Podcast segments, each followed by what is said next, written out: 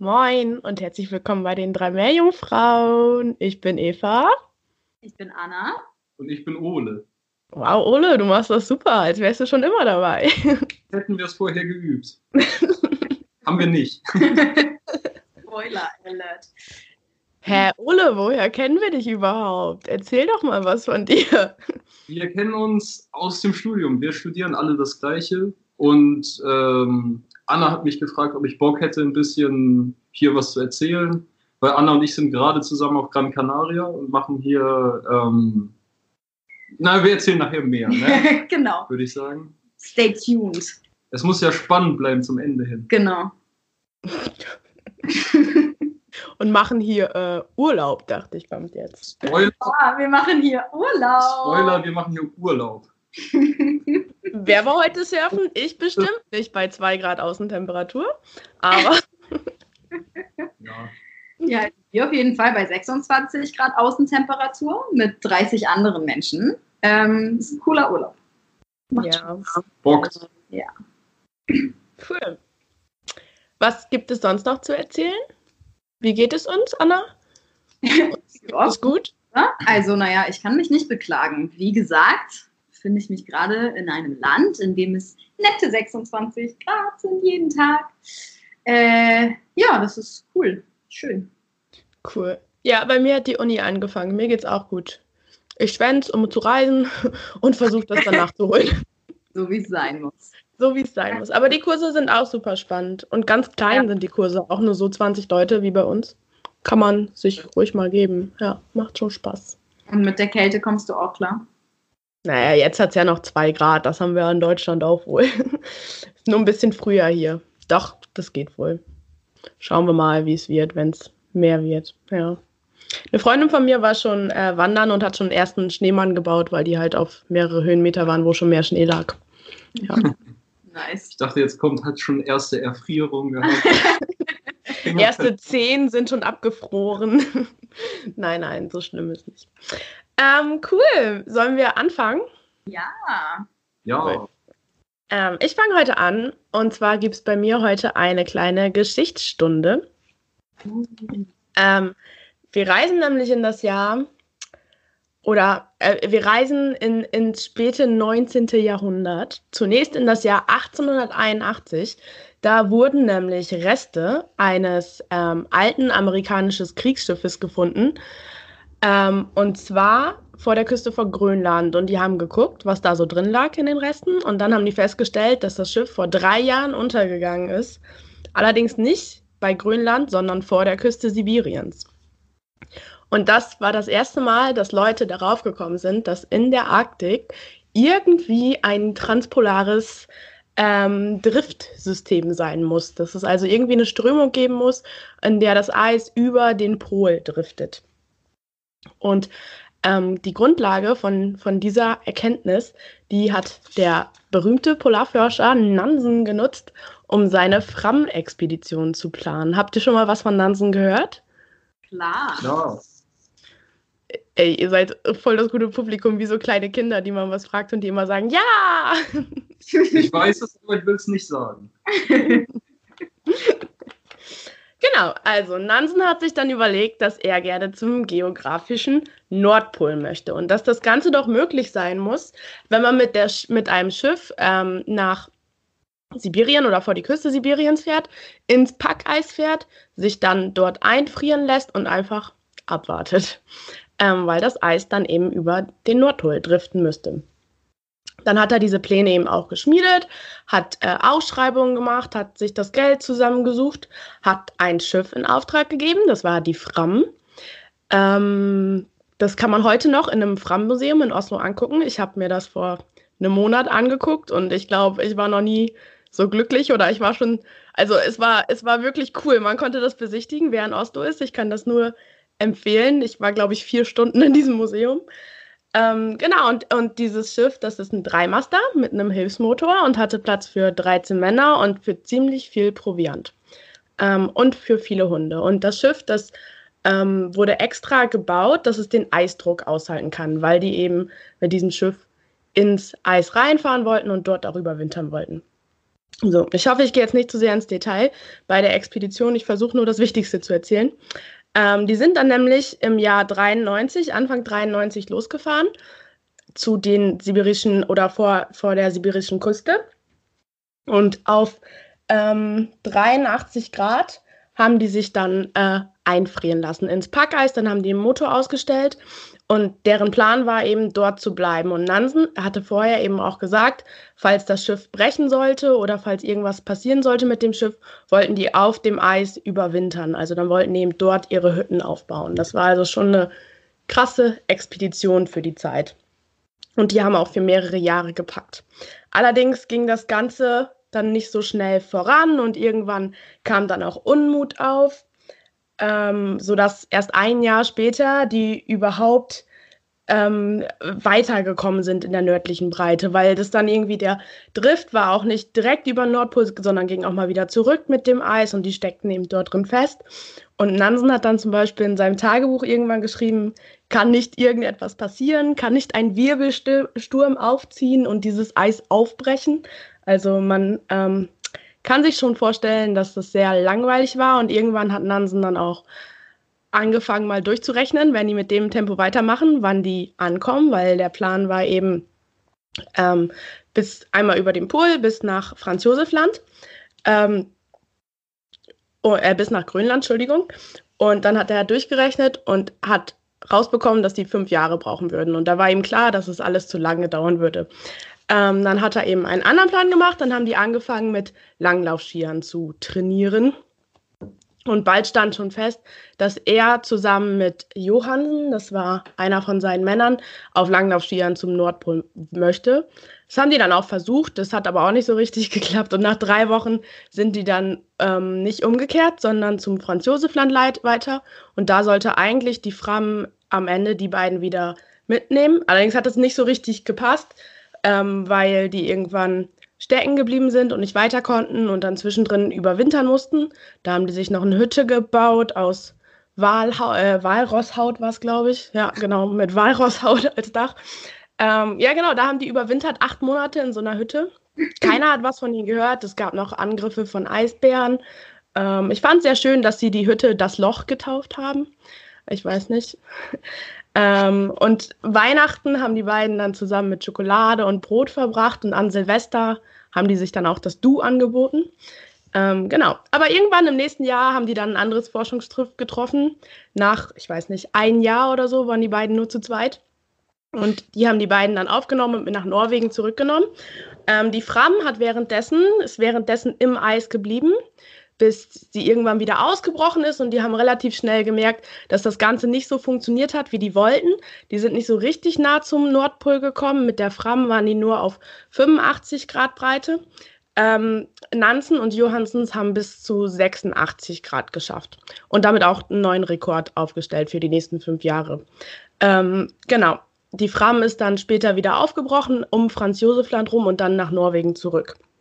Allerdings ähm, war das Ganze dann so, dass die, das eigentliche Ziel nicht erreicht wurde, die allerdings relativ viel trotzdem gelernt haben. Und zum einen war es natürlich, wie man gut in der Arktis bei Extremtemperaturen überleben kann. Dann war nämlich ein Typ, der hat viel von ähm, Einheimischen gelernt, von den Sami und von Inuits und hat sich abgeguckt, wie die das gemacht haben.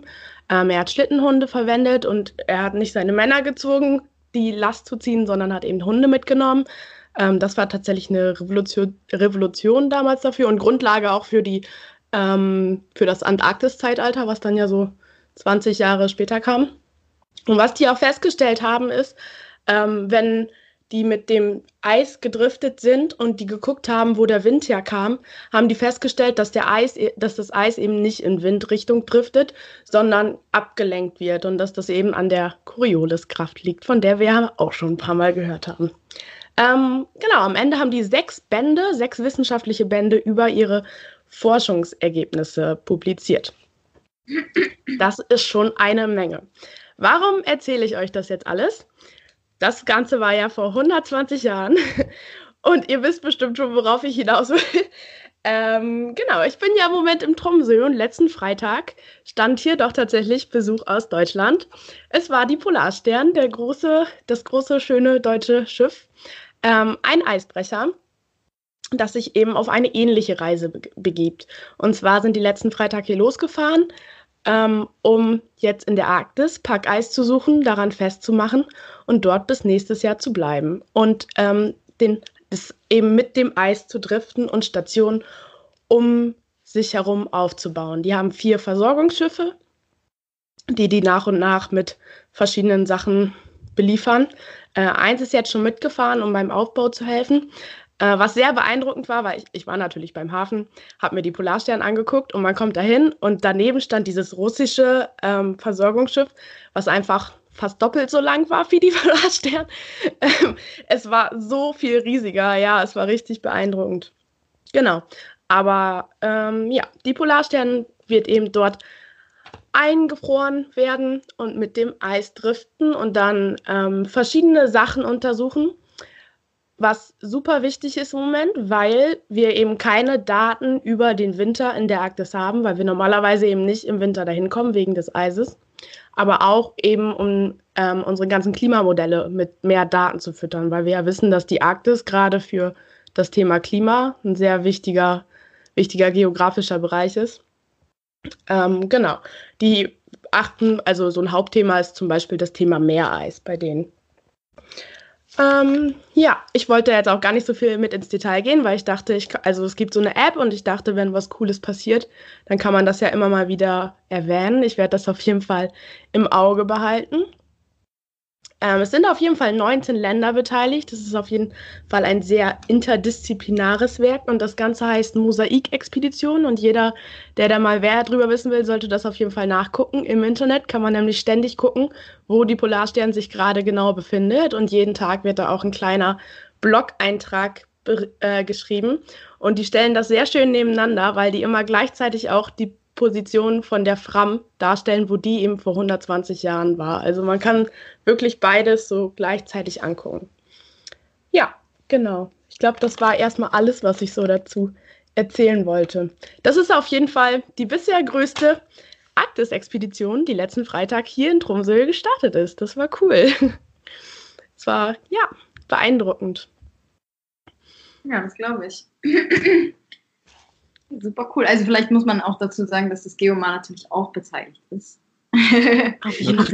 Ähm, ja, also das irgendwie, glaube ich, ganz cool ist für uns auch zu wissen, dass da Leute sind von dem Institut, wo wir jetzt sind und auch ähm, ja einige Leute, die wir auch kennen, die da quasi mitfahren. So was, glaube ich, so krass sein muss, da ja. ein Jahr lang eingefroren zu sein und da muss, immer mit den gleichen Leuten. Muss man wollen. Ja, auf jeden Fall. Also das ist schon ein krasses Ding.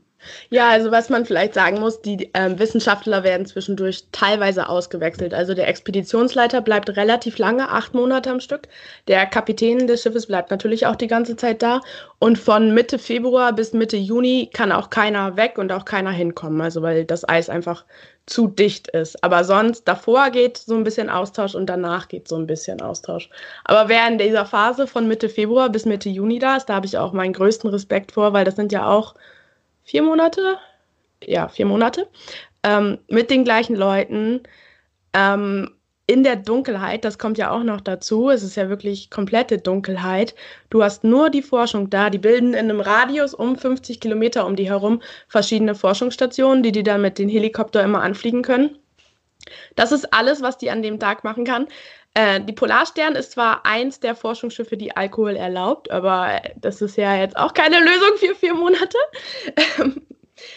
ja, ich fand es echt beeindruckend. Dann Eisbären kann man da vielleicht noch sehen. Die haben ja sechs Leute an Bord, die auf ähm, Eisbärwache gehen können. Das kommt ja auch noch dazu. Zu Hause, äh, weg von zu Hause. Ähm, WLAN oder so gibt es da auch nicht. Die haben zwar eine Datennetzverbindung, aber die, das meiste, ähm, die meisten Daten ist halt für den, für den Kapitän. Ähm, ja, das ist auf jeden Fall Herausforderung. Man muss es wirklich, wirklich wollen. Ich würde trotzdem sofort Ja sagen, wenn mich jemand fragt, glaube ich. Ja, das ist schon cool. Ähm, als ich da war, es war letzten Freitag da, als sie abgelegt haben. Und leider konnten wir nicht, oder was heißt leider, wir konnten nicht bis ganz nach vorne hin, weil da so eine Farewell-Abschlusszeremonie war oder so, aber die haben am Ende so eine Lichtshow auf die Polarstern projiziert, die konnten wir uns angucken, weil das konnten wir schon sehen. Ähm, und dann, ähm, wir waren so ein paar Studenten, es waren auch gar nicht viele da, ich war richtig verwundert, vielleicht sechs, sieben Leute oder so, die sich das von Weitem angeguckt haben. Ähm, halt nur die Nerds. und, die Elite. Ja, genau, die Elite. ähm, und irgendwann kam dann noch so jemand zu uns und hat uns gefragt, ob wir dazu gehören. Und dann meinten wir nur so, dass wir Studenten sind. Und dann war das tatsächlich ein Wissenschaftler von dem russischen ähm, Zubringerschiff. Und der hat uns dann noch so ein paar Bilder davon erzählt und hat uns eben erzählt, wie es da drinnen aussieht oder was, was seine Rolle sein wird und so. Das war richtig cool. Ja. Auf jeden Fall super spannend. Das lohnt sich, glaube ich, das zu verfolgen, weil das, glaube ich, ein ganz wichtiges Thema in den nächsten Jahren auch für uns sein wird. Also die Daten, da werden ja so viele Daten aufgenommen, das ist ja unfassbar. Da können wir ja die nächsten 30 Jahre wahrscheinlich dran arbeiten. Ne? Und allein für diese Expedition haben die ja acht Jahre darauf hingearbeitet und was das logistisch auch für eine Planung gewesen sein muss. Ich finde das immer noch super beeindruckend. Ja. Und ich würde auch so gern zum Nordpol. ja, genau. Das war so das, was ich euch zur Mosaik-Expedition erzählen wollte, zum Forschungseisbrecher Polarstern. Ja. Habt ihr Fragen, Anmerkungen? Ihr lauscht so bedächtig. Ja. Also, was ich mich frage, da werden ja wahrscheinlich ein paar Masterarbeiten für uns rausspringen können. Vielleicht, wenn einer von unseren Kommilitonen ein bisschen spät dran ist, nicht so genau weiß, was er machen will, vielleicht kann man da etwas machen. Ja, ich bin mir 100 pro sicher, dass da genug Daten bei rauskommen. Ja, ja. Aber du arbeitest halt nur an den Daten, ne? Besser als nichts. ja, es stimmt schon. Ich sollte das nicht so missmutig sagen. Hey, man darf an den Daten arbeiten. Ja, doch, das wird auf jeden Fall eine spannende Sache, weil ich habe auch Artikel gelesen und da stand drin, dass Nansen ähm, die Arktis nicht wiedererkennen würde, wenn er da jetzt wäre. Einfach weil dort jetzt ähm, vor 100 Jahren war da einfach hauptsächlich mehrjähriges Meereis und jetzt besteht die Arktis fast nur noch aus einjährigem Meereis, was einfach einen großen Unterschied ausmacht. Allein in der Farbe macht das einen sehr großen Unterschied aus tatsächlich. Ähm, weil einjähriges Meereis viel dunkler ist als, als mehrjähriges. Ähm, und auch dicker, äh, nicht so dick ist natürlich und so weiter und so weiter. Und generell ist da viel weniger Eis. Also wir haben tatsächlich gar keine aktuellen Daten über die Arktis und deshalb ist das Ganze so verdammt spannend. Ja, ich habe meine Mitbewohner hier schon sehr lange damit genervt. deshalb musste ich jetzt auch nochmal im Podcast loswerden. Genau. Ja, aber cool. Vielen Dank. Dankeschön. Den Einblick. Gerne, gerne. So, und jetzt wollt ihr was Spannendes aus Gran Canaria erzählen. Ja. Jetzt. Oh, ich darf ja jetzt mein Bier aufmachen. Sorry, voll vergessen. Ins Mikro, bitte. Ah, nee, nee, nee, nee. okay. Wir haben leider kein Bier am Start aktuell. Es ist okay, denn ich denke, wir haben gestern genug getrunken. mm, ja. Prost. Was, ihr trinkt? Ich dachte, ihr seid zum Forschen da. Ihr habt Zeit, was zu trinken? Nein. ja, Leg los, was macht ihr auf Gran Canaria zur Hölle? Ja, was machen wir auf Gran Canaria? Ähm, ausgezeichnete Frage, Eva. Ähm, wir sind hier in einem Projekt involviert, kann man sagen, in dem geht es um Artificial Upwelling oder künstlichen Auftrieb. Es ist komisch, wenn man diese Begriffe auf Deutsch übersetzt, ja. weil wir halt hier die ganze Zeit nur auf Englisch reden und selbst wenn man mit Deutschen Kollegen redet, es, es werden nur englische Worte benutzt. Deswegen, es hört sich sehr komisch an. Im Endeffekt geht es darum, zu versuchen, auf künstliche Art und Weise Tiefenwasser, was nährstoffreicher ist als das Wasser an der Oberfläche, nach oben zu befördern und ähm, dadurch verschiedene Sachen zu erreichen. Vielleicht ähm, die Primärproduktion anzukurbeln, vielleicht Fischproduktion anzukurbeln, Vielleicht kann das Ganze auch einen Einfluss auf das Klima haben, da vielleicht durch die ähm, höhere Primärproduktion mehr CO2 aus dem Wasser genommen wird, äh, aus, äh, ins Wasser aufgenommen wird.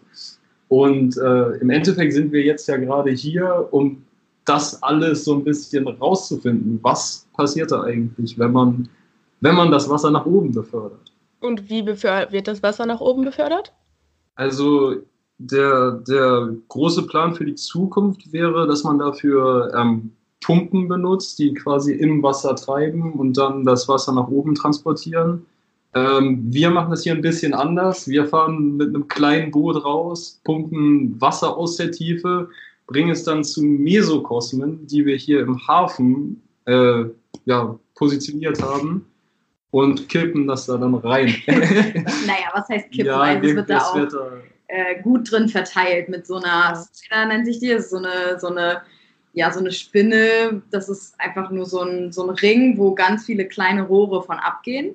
Ähm, und dann wird es quasi durch diese Rohre immer in kleinen Tröpfchenweise äh, in, diesen, in die Mesokosmen reingegeben und dann rauf und runter quasi gefahren. Vielleicht müssen Was wir einmal kurz erklären. Das genau. habe ich auch gerade gedacht. Ich weiß es auch nicht. Was machen wir ja, eigentlich hier? Wer bin ich? ähm, ja, ein Mesokosmos ist quasi, wie, wie soll man das beschreiben? Es ist quasi ein künstlicher Ausschnitt aus dem, aus dem lokalen Wasser. Also man hat quasi so eine Art, äh, wie sagt man? Es ist so ein Plastikgefäß. Ein, ein Plastikgefäß. Das sind so, so relativ dicke und resistente Plastikplanen quasi, die äh, ja in so ein Rohr gebastelt werden sozusagen und dann in so einer ähm, auf, äh, wie nennt man das? In, in so Halterungen, genau, Halterung. an Halterungen befestigt sind. Und es geht im Endeffekt darum, dass man wegkommt von der klassischen Laborarbeit, weil Laborarbeit ist ja immer sehr selektiv. Man hat da nur ein paar Organismen vielleicht drin, ein paar Parameter, die man selber beeinflusst. Und bei den Mesokosmen spiegelt man quasi die natürlichen Bedingungen vor oder wieder, sag ich mal. Ähm, ja, und deswegen Mesokosmen. Deswegen äh, geben wir da das Tiefenwasser zu, um zu schauen, was passiert dann. Wie okay. ändert sich hier alles? alles oder auch nicht. Oder ja, auch nicht. Genau, ja. also ähm, es fing quasi damit an, dass, dass wir die Mesokosmen selber, die sind dann natürlich leer, wenn wir sie quasi in das Wasser geben und die werden dann mit ähm, dem lokalen Wasser befüllt. Also dann wird quasi auch ein bisschen weiter weg im Hafenbecken haben wir dann das Wasser rausgepumpt ähm, und das dann quasi in die Mesokosmen verteilt, sodass wir die ja, Flora und Fauna, die wir im, ähm, im Hafen haben, also in dieser in diesem lokalen Ökosystem, was wir jetzt halt betrachten, dass wir das quasi in die Mesokosmen reinbekommen, genauso wie es da quasi existiert. Ja, und dann wird jetzt seit zwei Wochen, glaube ich, äh, ja, nee, seit zwei, ja, Wochen. zwei Wochen, jeden zweiten Tag ähm, Tiefenwasser zugegeben zu diesen Mesokosmen. Die standen erstmal ein paar Tage, ähm, ja, äh, um, ja, genau, genau, und haben sich dann quasi ähm, akklimatisiert und jetzt wird dann quasi jeden zweiten Tag Tiefenwasser dazugegeben. Ähm, wurde das in alle Mesokosmen zugegeben oder habt ihr auch äh, Gruppen, in denen das nicht zugegeben wurde, um am Ende zu vergleichen? Es wird in jeden Mesokosmos reingegeben ähm, und zwar in einer bestimmten Prozent, äh, an, also ein Prozentanteil des Wassers, also des Volumens des Mesokosmos. Also es sind immer 4% des Mesokosmos. Das wird dann, also das ist dann Tiefenwasser quasi. Das wird, also 4% des gesamten Volumens eines einzelnen Mesokosmos wird abgepumpt und dann wird das gleiche Volumen an Tiefenwasser. Also das Gesamt bleibt immer gleich. Genau. Okay, aber ihr behandelt auch jeden Mesokosmos gleich. Also ihr macht da keine Unterschiede, ihr habt keine Gruppen, was das angeht. Also die Mesokosmen selber haben unterschiedliche Treatments, also unterschiedlich, ähm, ja, unterschiedlich, der, der, Parameter, den wir uns angucken oder den wir zugeben quasi, um all die acht zu unterscheiden, ist Silikat. Warum Silikat? Ausgezeichnete Frage, Ole. Versuchen herauszufinden, Silikat ist ein sehr wichtiger Nährstoff für Diatomen, Diatoms. Das sind äh, Kieselalgen, ist die ja. korrekte Übersetzung, hoffe ja. ich. Ähm, das sind Kieselalgen und diese Kieselalgen sind äh, global gesehen extrem wichtig für die Primärproduktion im Ozean. Die, die machen den größten Teil aus, ich glaube knapp 50 Prozent der Primärproduktion sind ähm, Kieselalgen und die ähm, setzen somit quasi das Fundament für höhere trophische Ebenen. Also das gesamte Nahrungsnetz basiert dann auf denen. Und eine Überlegung, die wir haben, ist, dass durch die Zu oder dadurch, dass wir diese ähm, Kieselalgen da anreichern können durch die Silikatzugabe, dass das Nahrungsnetz ein bisschen verkürzt wird, weil die relativ groß sind. Und dann ähm, könnte man vielleicht einige trophische Ebenen so gesehen überspringen. Und das würde dann zu einem, sag ich mal, geringeren Energieverlust über die trophischen Ebenen hinweg führen, weil von jeder Ebene äh, zur nächsten geht Energie so gesehen verloren. Und um jetzt eine effektive Produktion zu haben, müsste man theoretisch Energie einsparen. Das könnte man machen, indem man das Nahrungsnetz verkürzt. Ja, genau. Also von Trophy-Ebene zu Trophenebene bleibt, glaube ich, je 10% Energie erhalten. Und wenn man das mal ausrechnet, dann wird das schon in, ich glaube, drei Schritten ja. oder so schon relativ viel äh, ausmachen. Man kann ja mal 0,1 mal 0,1 mal 0,1 rechnen. Dann äh, verschiebt sich das schon um einige Potenzen. Ja. Genau. Und ähm, wir schauen ja hier auch quasi darauf, dass, ähm, ja, dass eben Fischproduktion zum Beispiel produktiver wird. Und darum geht es dann im Endeffekt, dass man dann quasi schaut, ähm, in, also in Gebieten, die reich sind an Nährstoffen, beispielsweise eben an Silikat, ähm, da ist das Nahrungsnetz eben meistens kürzer als in weniger nährstoffreichen Gebieten. Mhm. Und deswegen dieses künstliche Auftreiben, der, der künstliche Auftrieb, den der wir, Auftrieb. Äh, den wir hier versuchen quasi zu simulieren. Ja, und dann haben wir jetzt halt quasi über all die acht so einen ähm, Silikatgradienten quasi. Also das mhm. geht von minus 28, glaube ich, bis plus 10. Plus 10, glaube ich. Plus 10 ja. und theoretisch, je höher der, ja. Was bedeutet minus 28? Eine negative Silikatkonzentration? Oder wie, was? Ähm, also das, was, was quasi, äh, was am Endeffekt rauskommt, ist Silikat minus Nitrat. Nitrat, ja. Das, das SI Stern. Das ist quasi ein Verhältnis. Genau. Das ist ein Verhältnis von Silikat zu Nitrat.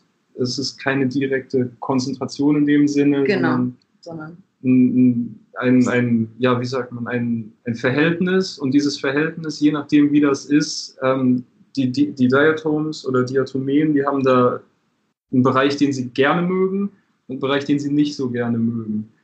Und die Theorie ist, je höher diese Zahlwert, also ich sag mal, wenn es dann in Richtung plus 5, plus 10 geht, dass man dann auch mehr Diatoms am Ende hat was sich jetzt auch so ein bisschen schon bestätigt, kann, kann ich sagen, so nicht, nicht so reibungslos, aber der Trend ist schon da, mehr, mehr Silikat, mehr Diatoms. Surprise! Surprise! Surprise. Genau. Da kann ich vielleicht ganz kurz einen Bogen zu dem spannen, was ich hier mache. Und zwar, oh, ja. ähm, ich bin im in der Filtration, kann man sagen. Also wir filtern das Wasser aus den Mesokosmen, um dann verschiedene Parameter zu isolieren. Und ich mache ähm, biogenes Silikat. Also das ist quasi das, was die Diatoms dann aus dem Silikat im Wasser produzieren, also quasi ihre, ihre Schalen.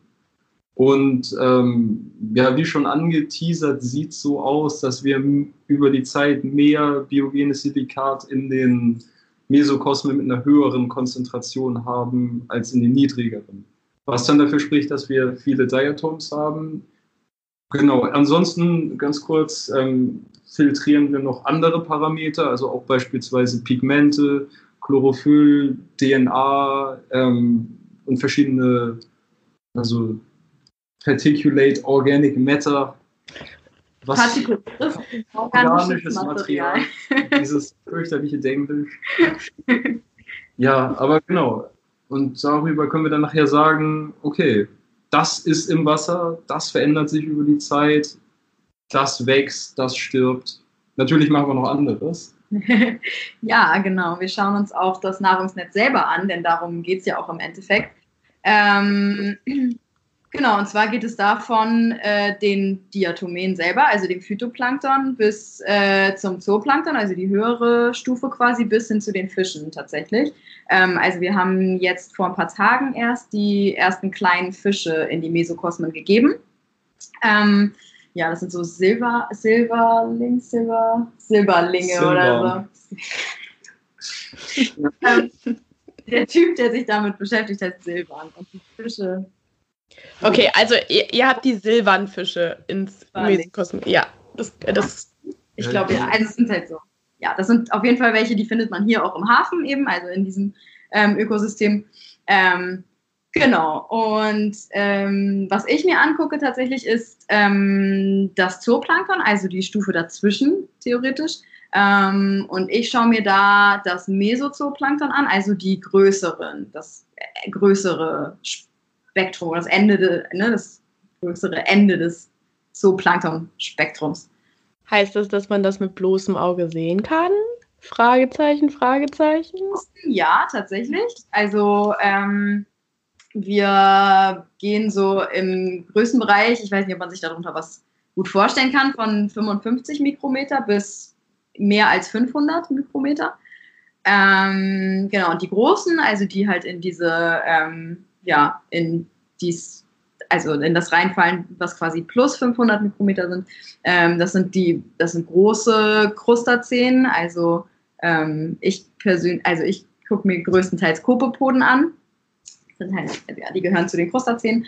Ähm, und die sieht man schon auch drin rumschwimmen. Also wenn wir das Wasser filtern, ähm, im Endeffekt aus der ähm, aus dem Mesokosmos raus, dann sieht man teilweise in unseren Netzen die, also die großen schon. Die kleinen sieht man mit dem bloßen Auge nicht, aber unter dem Mikroskop natürlich schon.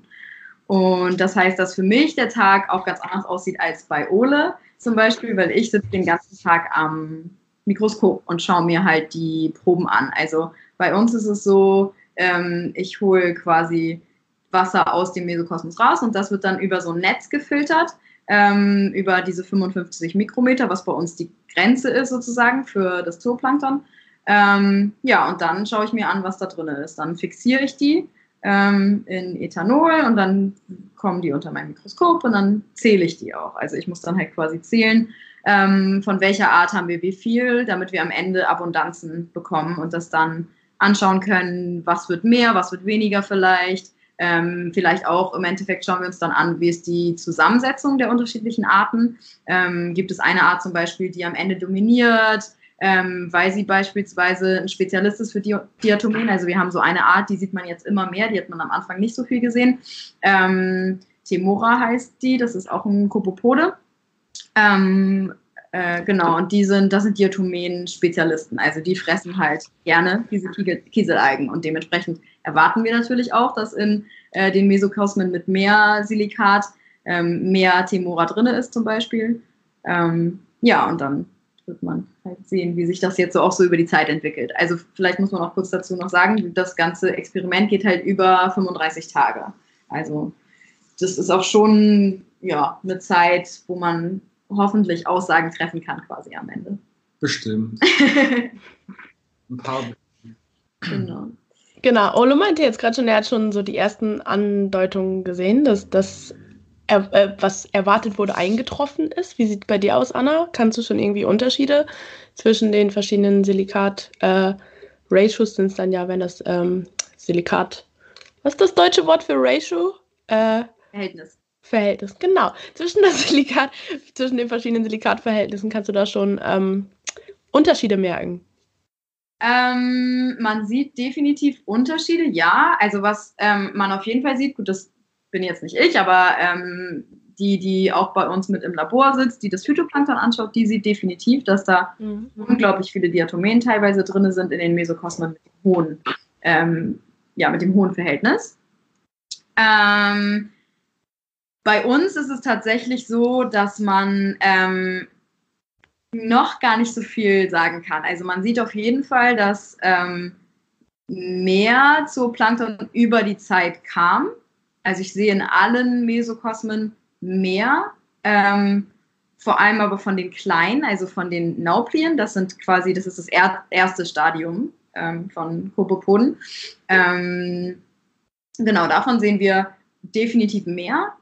Ähm, ja, einfach weil, also, weil wir ja auch die Nährstoffe zugeben, also sowohl bei den, ähm, das, dem, dem äh, ja, minus 28 äh, Silikat-Verhältnis zum Beispiel bis auch zum anderen. Wir geben ja bei allen quasi was dazu. Und wir geben bei allem Tiefenwasser dazu. Und das Tiefenwasser hat ähm, halt noch eine bestimmte Nährstoffzusammensetzung. Darum geht es ja im Endeffekt, dass wir quasi mit dem Auftrieb ähm, neue Nährstoffe in das Ökosystem geben, quasi. Ähm, ja, und da sieht man auf jeden Fall, dass, das, dass dann die Zahlen zunehmen.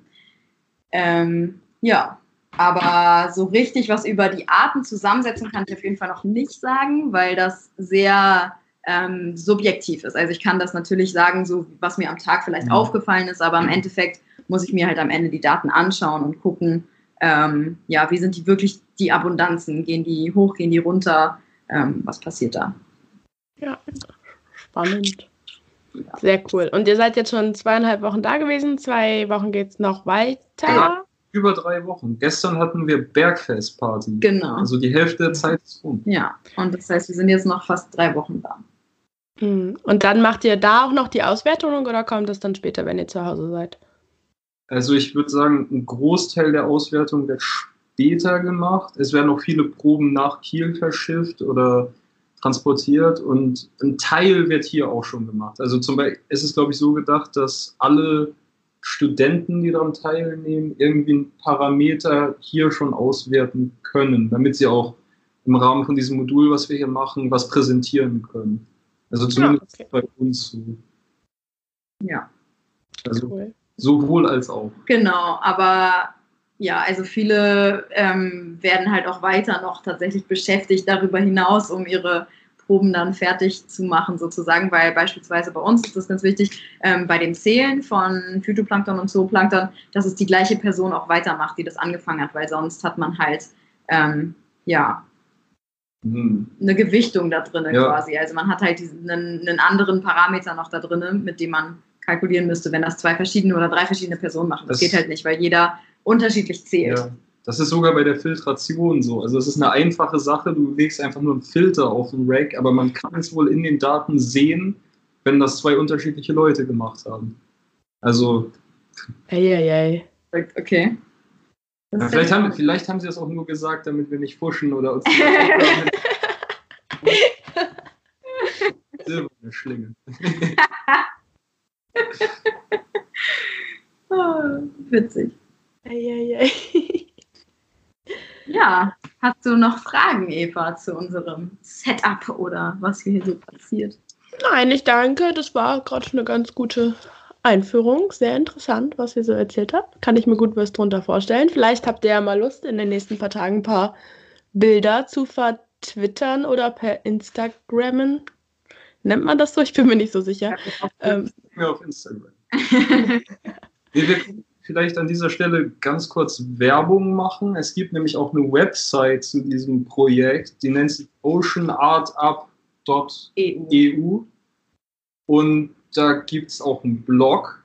Hm. Auch die Studenten, auch Anna und ich, ja. äh, Artikel veröffentlicht. Also wenn ihr da Bock drauf habt, lest euch das doch mal durch. Da könnt genau. ihr so ein genau. bisschen in Echtzeit vielleicht verfolgen, was hier abgeht. Vielleicht auch, was nicht so gut funktioniert, was gut funktioniert. Und auch so ein paar allgemeine Informationen über Freizeitgestaltung und Aktivitäten um das äh, Projekt herum. Cool. Ja, genau. Und ja, den können wir doch vielleicht verlinken, wenn ich das hinkriege. Ja. ja doch, das schaffen wir schon. Cool. ja. ja. Ja, genau. Ja, vielleicht kann man auch noch dazu sagen, das Projekt ist halt auch nicht nur vom Geomar. Also wir haben da auch äh, externe Leute quasi, die ähm, daran mit äh, zusammenarbeiten. Es ist halt ein EU-Projekt. Hm. Ähm, aber zum Beispiel haben wir hier auch eine ähm, aus den USA, die hier ihre Sachen quasi macht und mit uns gemeinsam arbeitet. Dann haben wir hier Leute von der Universität in Las Palmas, also von der Hauptstadt von Gran Canaria, ähm, die hier auch mitarbeiten. Ähm, ja, also es ist auch auf jeden Fall ein sehr internationales Team. Es sind auch nicht nur Deutsche, sondern es sind auch viele aus anderen Ländern dabei. Ja. Das ist ja auch ganz cool. Auf jeden Fall. Ja, das macht immer Spaß, wenn viele beteiligt sind, finde ich. Mit wow. viele mit verschiedenem Background, das ist immer cool. Ja, ja genau. Unterschiedliche Herangehensweisen auch teilweise. mhm. Dann ja. lernt man noch richtig was. Ja. Genau. Ja. Cool. Ja, vielen Dank für den Einblick. Sehr spannend. Dann wollen wir jetzt mal zum Struggle kommen. Ja, ähm, wir dachten, wir reden auch weiter noch ein bisschen über unsere ähm, coole Erfahrung hier auf Gran Canaria. Über den Gran Canaria Struggle. Genau, um vielleicht ja, über so ein paar Sachen, die man hier so, ja, was hier so passiert, was vielleicht eben dann einfach nicht so rund läuft, wie wir es jetzt gerade erzählt haben. Ja.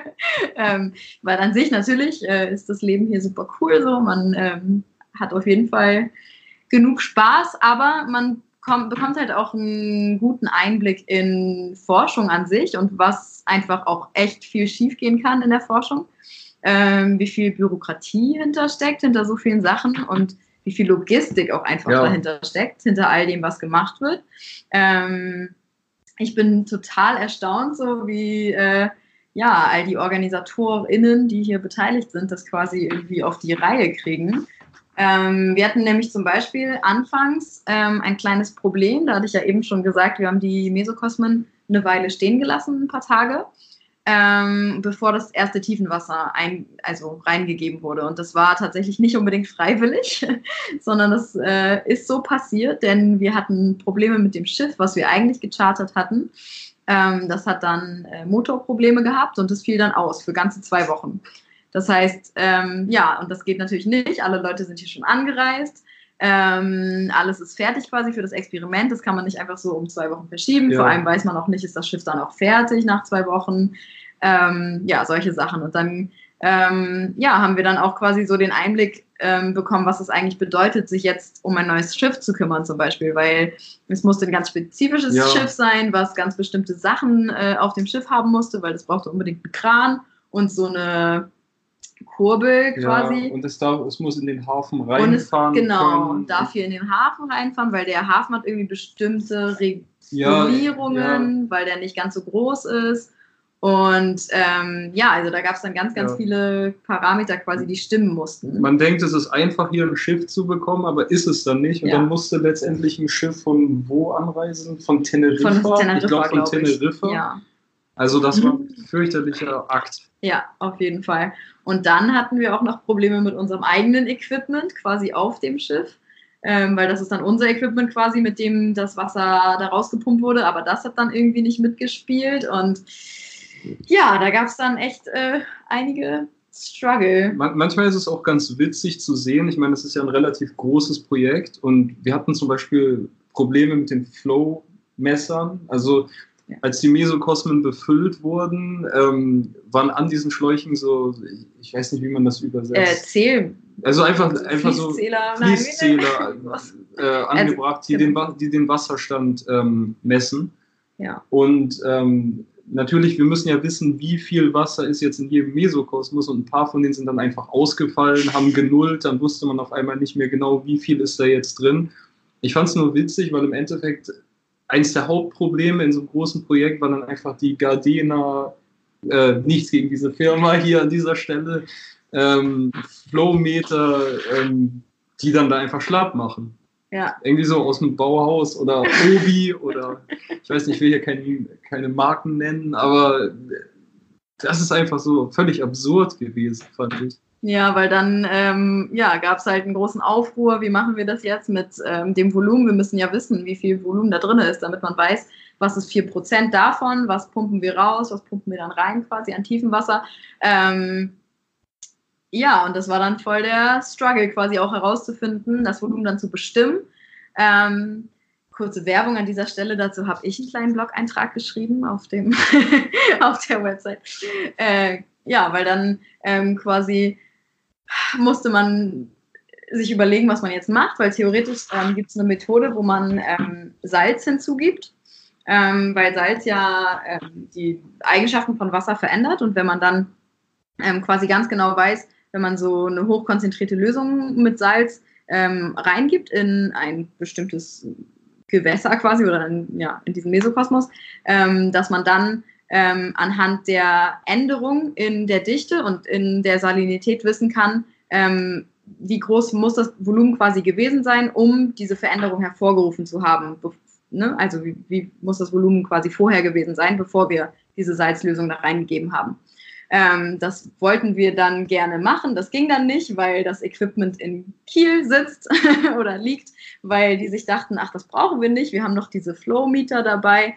Äh, ja, kann natürlich niemand ahnen quasi, dass die dann ausfallen und dass dann eben das ganze Equipment in Kiel ist und äh, hier nicht, also das Equipment halt nicht da ist, um diese Salzzugabe ähm, zu machen. Und dann haben sie es äh, umgekehrt quasi mit Süßwasser gemacht, weil man das dann natürlich auch machen kann. Äh, Im Umkehrschluss quasi, also das gleiche wie mit Salz, nur mit Süßwasser dann.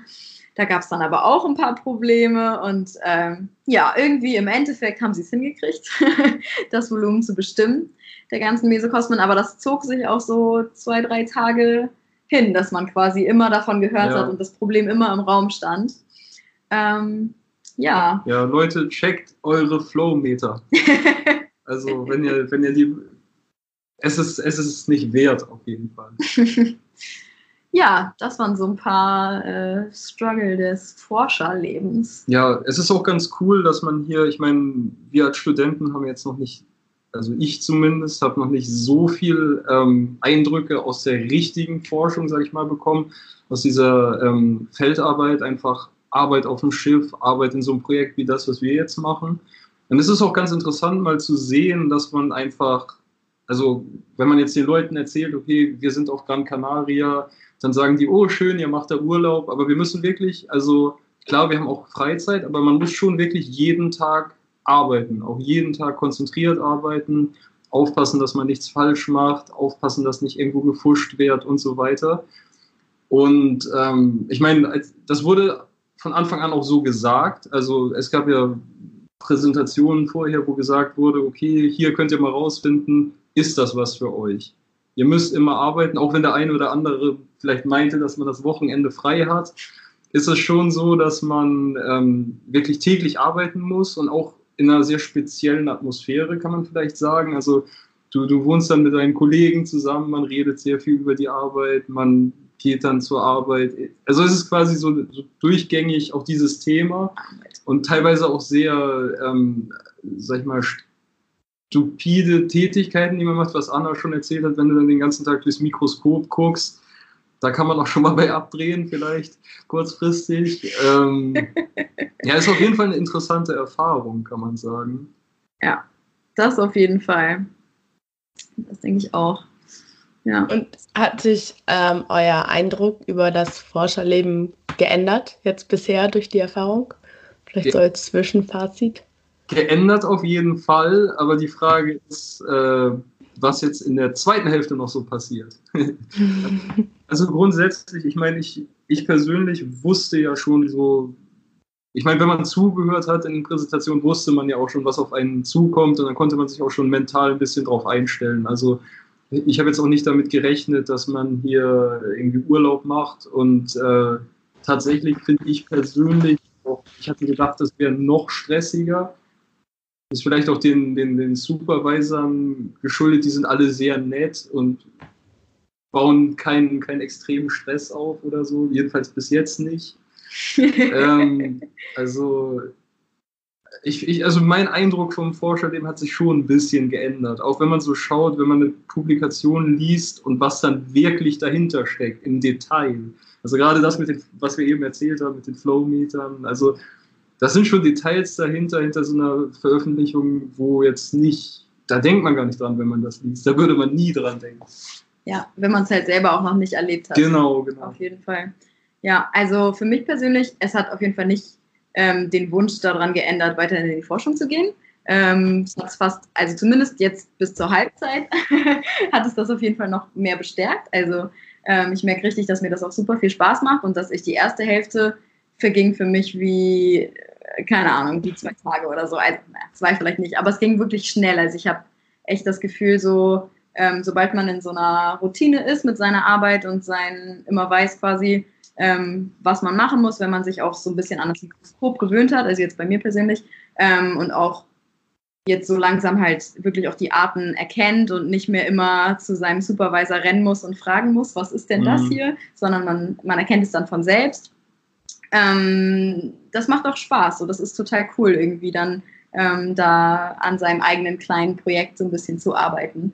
Und ähm, ja, aber was Ole eben schon gesagt hat, ist bei mir auch so ein bisschen das Ding. Ich habe also ich habe schon auch Feldarbeit gemacht jetzt so im Bachelor ähm, und am Anfang des Masters hat man ja schon auch Praktika gemacht, aber das ist, das ist einfach noch eine ganz andere Hausnummer, weil ja, ja. so viel Logistik involviert und man ähm, selbst wenn man jetzt hier nur als sozusagen Praktikant dabei ist, habe ich das Gefühl, man kriegt einen richtig guten Einblick, einfach weil unsere Supervisor so cool sind und ähm, auch gerne wollen, dass wir halt von A bis Z alles mitkriegen sozusagen, ähm, dass man erstmal richtig irgendwie sieht, was ist das alles, was damit reinfließt. Diese ganze Logistik, das ganze, ähm, ja auch die Gedanken dahinter, warum ist das ähm, experimentelle Setup jetzt so, wie es ist, mhm. warum haben wir uns das so überlegt. Ähm, und das finde ich super cool, da ja. irgendwie einen Einblick zu bekommen, um dann nochmal, ähm, ja, wie du schon gesagt hast, mehr äh, darauf achten zu können im Endeffekt, wenn du wirklich so Veröffentlichungen liest und ähm, wenn du selber deine Forschung machst, dann irgendwann. Auf es, jeden Fall. Es ist auch interessant zu sehen nachher, wenn man, wir haben auch so Präsentationen, wo dann mal so zusammengefasst wird, wo wir gerade stehen. Und ich finde es dann auch spannend zu sehen, wenn man guckt, wie dein Parameter, an dem du arbeitest, also in das große Ganze mit reinspielt. Ja. Also wie das dann mit den anderen Parametern zusammenhängt und wie die sich gegenseitig beeinflusst und wie man vielleicht auch von der einen, von dem einen äh, Faktor ähm, Schlüsse auf den anderen ziehen kann. Das ist natürlich dann extrem spannend, kann man ja, sagen. Und das wird wahrscheinlich Fall. auch im Nachhinein noch, noch, da werden wahrscheinlich noch ganz andere Verbindungen gefunden, über die wir jetzt vielleicht noch gar nicht nachgedacht haben oder was vielleicht auch in den nächsten Wochen noch auftauchen kann. Ja, ist schon, ist schon, ist schon eine andere Hausnummer, wie Anna sagt. Ja, auf jeden Fall. Ich habe da äh, mit unserem Chefchef -Chef quasi, also äh, äh, Ulf Liebesell ist der, dessen Arbeitsbetrieb ja, das, äh, das ganze Projekt so ein bisschen leitet. Ähm, mit dem habe ich gesprochen letztens und der hat mir das ganz nett erklärt. Irgendwie, es gibt so drei ähm, Arten quasi von, von Experimenten im Endeffekt ähm, und von Feldarbeit sozusagen oder eben auch nicht nur Feldarbeit, sondern es gibt halt einmal das Labor, also du machst es halt alles im Labor, du machst all deine Experimente, legst du darauf aus, dass es im Labor passiert sozusagen. Ähm, dann gibt es sowas wie Schiffsexpeditionen, wo von vorne bis hinten alles geplant ist und geplant sein muss, weil du diese bestimmte Schiffszeit hast auf diesem Schiff. Und da muss alles, ähm, ja, da hat alles seinen Sinn sozusagen, da all die Geräte, die du damit hingenommen hast, haben auch genau den Sinn und müssen diesen Zweck erfüllen. Und du kannst da halt eher weniger ähm, viel ähm, ja noch irgendwie was drehen sozusagen an den Sachen, die du machst, sondern du musst genau wissen, was willst du wann messen sozusagen. Und dann gibt es halt diese selbstgeplanten Feldarbeiten sozusagen, wo es mehr ähm, Möglichkeiten gibt, mehr Spielraum sozusagen, das so zu machen, wie du es gerne haben willst. Ähm, aber das bringt halt auch echt dann viele ähm, ja, Probleme mit sich, wo man dann vielleicht kurzfristig ähm, sich mit auseinandersetzen muss, weil irgendwas ausfällt. Improvisieren. Ja. Genau, improvisieren, ja, auf jeden Fall. Und man muss sich halt auch immer dann natürlich auch das, was man lokal zur Verfügung hat, ähm, einstellen, weil hier auf Gran Canaria ist es vielleicht noch irgendwie möglich, aber ähm, ja, stell dir mal vor, du bist halt irgendwo, wo die Infrastruktur nicht so ähm, vorhanden ist. Absolut. Ich finde es voll spannend, weil ich finde, so einen richtigen Einblick, wie Wissenschaftler arbeiten, habe ich erst im Master bekommen. Im Bachelor war das nicht so viel. Ich weiß nicht, Anna und ich haben ja den gleichen Bachelor gemacht. Wie war das bei dir, Ole? Ganz ähnlich. Also ja. ich habe auch im, im, Bachelor also so keine richtigen Einblicke bekommen. Also mit dem Master wurde es dann erst richtig interessant, kann man sagen. Genau, intensiv ist vielleicht das richtige Wort, weil so arbeiten Wissenschaftler intensiv. Das hatte ich immer das Gefühl. Ja. Ja. Da muss Leidenschaft hinterstecken, sonst macht man das nicht. Ja, das ist auf jeden Fall. Mindestens. Ja. ja. Genau. Ja, ja, stimmt schon. Und Planungsstruggles gibt es ja sowieso immer. Hm. Ja. ja, das fand ich wirklich krass, was da so alles irgendwie hintersteckt. Und ähm, im Endeffekt ist es echt, hat sich das auf jeden Fall bewahrheitet, was ähm, dann auch eben immer uns vorher gesagt wurde, so, das wird, das wird krass, so, ähm, stellt euch darauf ein, das sind halt echt krasse sechs Wochen. Ähm, und zwar nicht nur wegen der Arbeit, wie Ole schon gesagt hat, dass man da wirklich jeden Tag äh, morgens auf der Matte stehen muss und auch teilweise wirklich bis spät abends irgendwie im Labor ist. Ähm, und halt wirklich keinen einzigen Tag irgendwie dazwischen frei hat. Man hat vielleicht mal einen Nachmittag, wo man früher raus ist und dann kann man ein bisschen entspannen oder eine Runde surfen gehen oder schwimmen oder sonst was. Aber einen ganzen kompletten Tag frei hat man halt gar nicht. Ähm, das alleine ist schon eine Stresssituation an sich, ja, oder eine, eine Ausnahmesituation. Ähm, ja, und einfach ist das Ganze drumherum ist einfach intensiv. So. Ja, auch, das wieder auch wenn du dann teilweise mit Leuten in Wohnungen zusammengewürfelt wärst, die du vorher nicht kennst. Genau. Ich meine, bei mir hat es zum Beispiel gut geklappt. Ähm, ich verstehe mich mit meinen Mitbewohnern ganz gut. Ich werde auch nicht gezwungen, das jetzt zu sagen oder so, aber es ist wirklich so. Und ähm, das kann aber ja auch ganz anders laufen. Stell dir mal vor, du landest jetzt mit jemandem, mit, mit drei Leuten und ihr könnt euch gar nicht ab und dann kommt dieser Arbeitsstress dazu und dann äh, zickt man sich da abends. Und womöglich arbeitest du auch noch mit den genau, Leuten dann genau. zusammen. Ja, das wäre ja auch noch Gibt ja hier auch so cool. die, den einen oder anderen, die dann auch auf der Arbeit den ganzen Tag zusammen verbringen, im, genau. im gleichen Raum, am gleichen Projekt arbeiten und, und dann zusammenwohnen. Ja, genau, und zusammenwohnen und zusammen kochen und zusammen an den Strand gehen. Und da muss man sich schon wirklich gut verstehen, sonst ja, äh, ja, ja. brauchen wir hier nicht ausführen, was ja. da ist. Ja, und ja. so das Ganze drumherum, man wird halt immer, wie Ole schon gesagt hat, ne, also man redet auch einfach immer über die Arbeit und das ist wirklich intensiv. Du hast nicht so ähm, viel Zeit am Tag, sage ich jetzt mal, wo du einfach nur existierst, so es ja. sei denn, du gehst halt mal an den Strand und schwimmen und dann triffst du aber vielleicht trotzdem irgendwen und der will dich gerade noch irgendwas fragen. Ach, hier heute war doch das und das hey, und das. kannst du mir noch mal helfen? Ja, genau. So, also man, ja, es ist schon, es ist schon eine Ausnahmesituation auf jeden Fall. Aber es ist auch cool. Also es macht ja. super viel Spaß. Ich habe echt, ich habe super viel Spaß hier. Ich ja, mir cool. gefällt es auch. Auf jeden Fall. Schön. Sehr gut. Ich finde, wenn man Struggle mit Ich habe super viel Spaß aufhört, dann äh, Habt ihr alles richtig gemacht? Ah, Freizeit, ja. Freizeit-Struggle. Freizeit-Struggle, okay. Aber ihr genießt es und es ist ja auch nur temporär. Genau. Ja. Nur noch drei Wochen. Oh. Ja. Sehr cool. Ja, vielleicht können wir ja nochmal irgendwie dann, wenn alles vorbei ist, nochmal schnacken und gucken, was bei rumkam. Also Anna ist ja auf jeden Fall dabei, dann kann die das ja nochmal erzählen. Oder Ole, wenn du Lust hast, gerne auch nochmal. Gerne wieder cool. Ja. Und sonst, ich weiß nicht, was gibt es sonst noch zu erzählen? Sonst war es eigentlich schon, oder? Nur den üblichen ja. Gossip, aber der ist, glaube ich, für die Zuhörer nicht interessant. Vielleicht können wir das Gossip-Thema mal als Studienstruggle behandeln, weil Studenten haben immer Gossip. Ja. Oder genau, ja. Das klingt gut. okay. Ja. ja, cool. Dann sagen wir Tschüss. Und auf Wiedersehen. Ja. Bis bald. Hoffentlich. ja, sehr gerne. Tschüss. Tschüssi.